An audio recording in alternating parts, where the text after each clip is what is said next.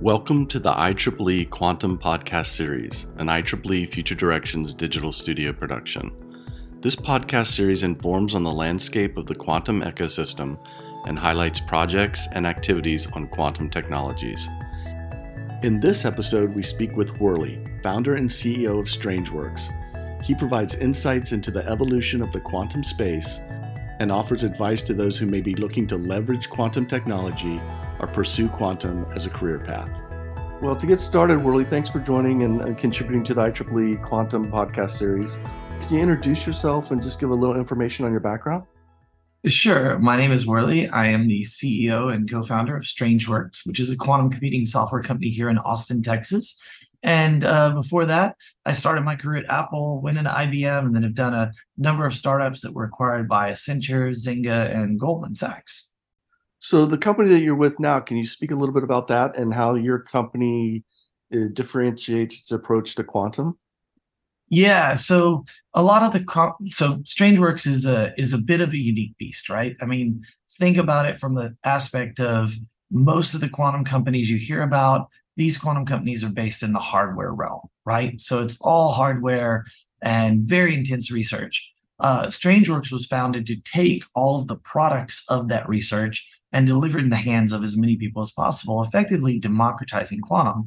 So when you think about StrangeWorks, you know, think about us as this little company based in Austin, Texas, that's removing all the barriers to quantum from a price standpoint, from an access standpoint, from a knowledge standpoint, so that people can turn what if into what is and use the most complete quantum ecosystem available. We have, you know, dozens and dozens of partners. We have over a hundred uh, devices available online, and we want to help everybody move every idea they have uh, every bold idea, hopefully world changing idea, forward faster with all of the quantum and quantum inspired solutions that they need in one place so they can stretch their budgets further, have scalable utility pricing and flexible spending management, and unlock business value today with these tools, as opposed to waiting until we have quantum advantage or things like that. Because if you wait, you'll most likely get left behind. It's extremely difficult for uh, you to take a developer and make them a quantum developer. I know I've tried. That was in my original plan. And so, you know, I believe Deloitte says it could take up to 24 months. Um, so, you know, if you're thinking, okay, I saw the announcement on the 1000 qubit Atom machine or the 1200 qubit IBM machine, et cetera, et cetera, this seems to be heating up. Well, just know that five years ago, we started the company, there were only 17 qubits.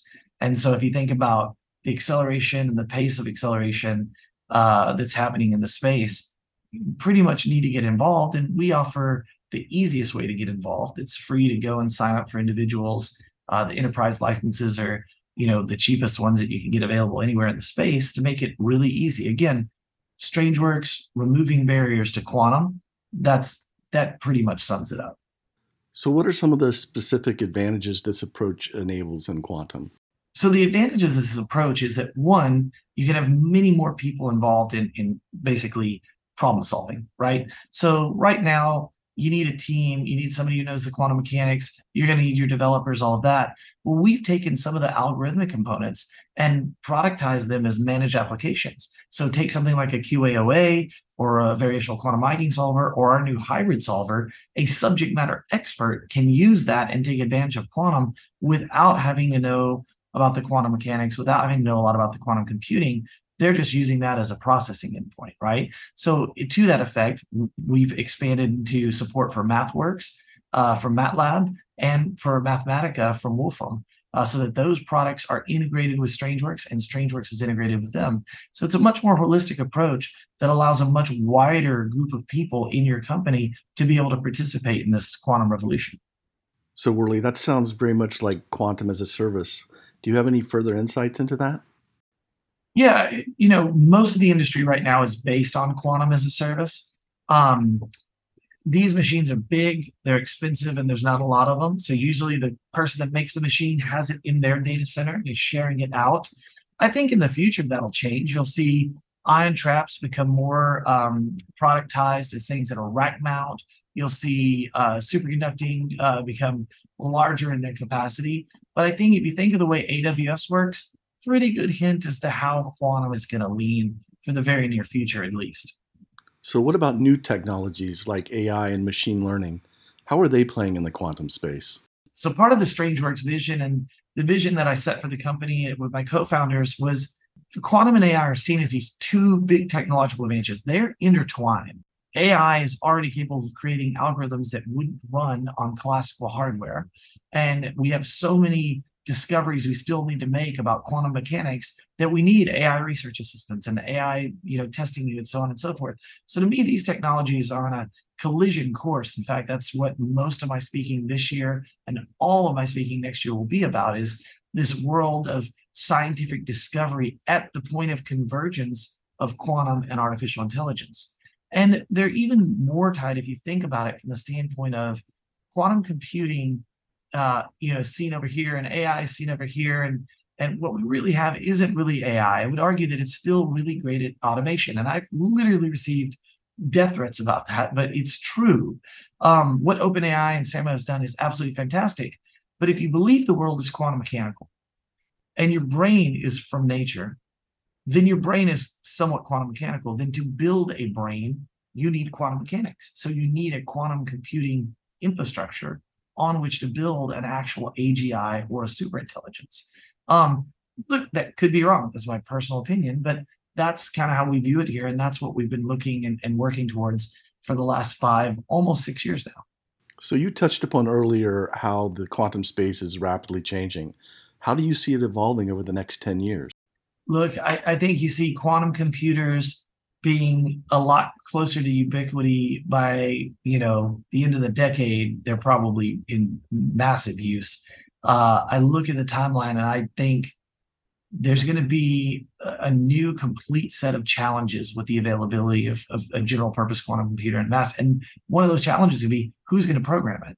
And that's kind of part of why we are taking this quantum and ai approach on how do you have uh, you know basically psyops tools right so science operations, right? You have developer ops, you know, back in the day because IT department, the developers, developers had different requirements and their power users, all that. Well, now you have all of this resurgence of deep tech in the investing community and all these science companies.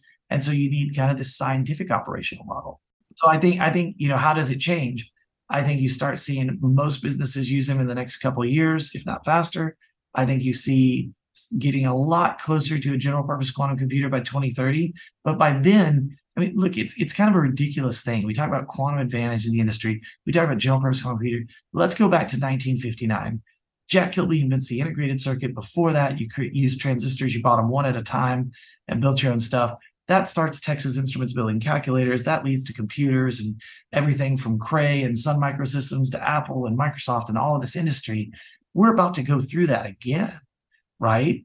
And so, so this is a this is the first step away from von Neumann architectures. This is the first step into a completely new area of computing with a completely new set of modalities. And so, you know, predicting the future on it can be hard, but I can tell you that it is coming extremely fast. I mean, we had 17 qubits five years ago. We have thousands now. You know, another couple years, we'll probably see 10,000 qubit, 20,000 qubit machine. Start getting to that, the world changes. So when people say, How do I see it evolve? That question always leads people to say, I want to know when I should invest in this technology. And you should invest now because if you wait till that moment, your competitors will be too late. You know, it, will be way too late for you. Um, this is something you hear a lot of people in quantum say. I haven't always said it. Uh, it is now a, a definitely a reality that, that you're facing as an enterprise, right? This technology is going to come out of nowhere. There's not a lot of skilled people available in the market to use the technology.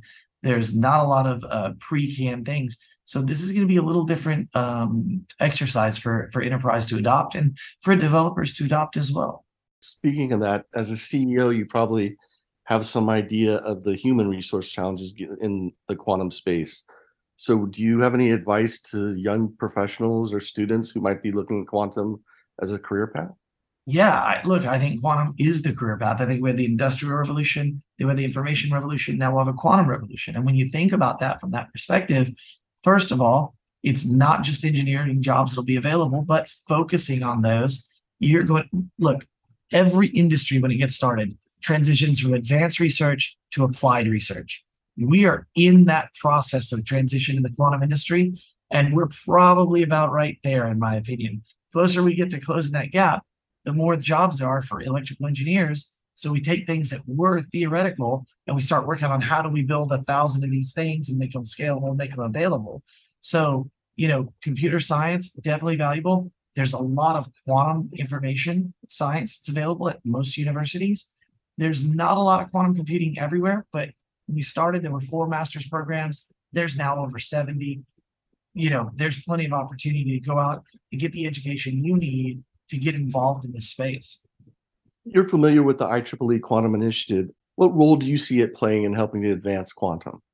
Well, look, the IEEE has a really big role in advancing quantum. I mean, one of the first things I did when I got in this market was I worked with the IEEE Standards Group to start the Quantum Computing Standards Working Group and PAR 71, um, 7103, forgotten now, it's been five years, to start to get standards on nomenclature, which is something IEEE can really be impactful on because people say a qubit, but a qubit is not like a bit, right? All qubits aren't the same. Like they have different, uh, you know, ways that they are composable. They have different ways that they're affected by different things environmentally. They give you different answers, maybe. So, you know, standardizing that nomenclature is a role that the IEEE can really take. Evangelizing this industry out to all of the students and all of the people, especially the next generation of engineers, super, super valuable. Uh, and also showing technical leadership. Like there's going to be policy uh, coming up, right? Lobbying for the right policies that don't negate the science in an effort to prevent, you know, the fear and uncertainty and doubt about encryption breaking or things of that nature. So, you know, the IEEE has a very big and a very important role, not just in its quantum initiative or the standards thing I worked with, but in policy driving and driving educational components for universities and helping programs. There's a very big role for them here. whurley, thank you again for taking time to speak with us today. Do you have any final thoughts for our listeners? Yes. Uh, the final thought is that you live in the greatest time to be alive in history the we're on the verge of everybody becoming a scientist. We're on the verge of making massive scientific discoveries and advances based on artificial intelligence and quantum computing and their convergence. And I would encourage everybody to go out and spend as much time as humanly possible learning about what the developments are, learning the tools on the hardware side, on the software side, educating yourself as much as possible, because this is the next great entrepreneurial opportunity it is the next great scientific discovery opportunity. It is just the next great opportunity. And I think it's really important to think of things like the advent of the personal computer and the homebrew compute club. It's about where the quantum industry is right now. To think about the internet and Tim Berners-Lee and Larry Kleinrock are doing some connections and people are starting jail. It's about where it is right now. So right now is the perfect time to jump in it and have the ability to build enough experience so that when this technology hits and the market really takes off, you're in a really great position from a career perspective. Thank you for listening to our interview with whurley. To learn more about the IEEE Quantum Initiative, please visit our web portal at quantum.ieee.org.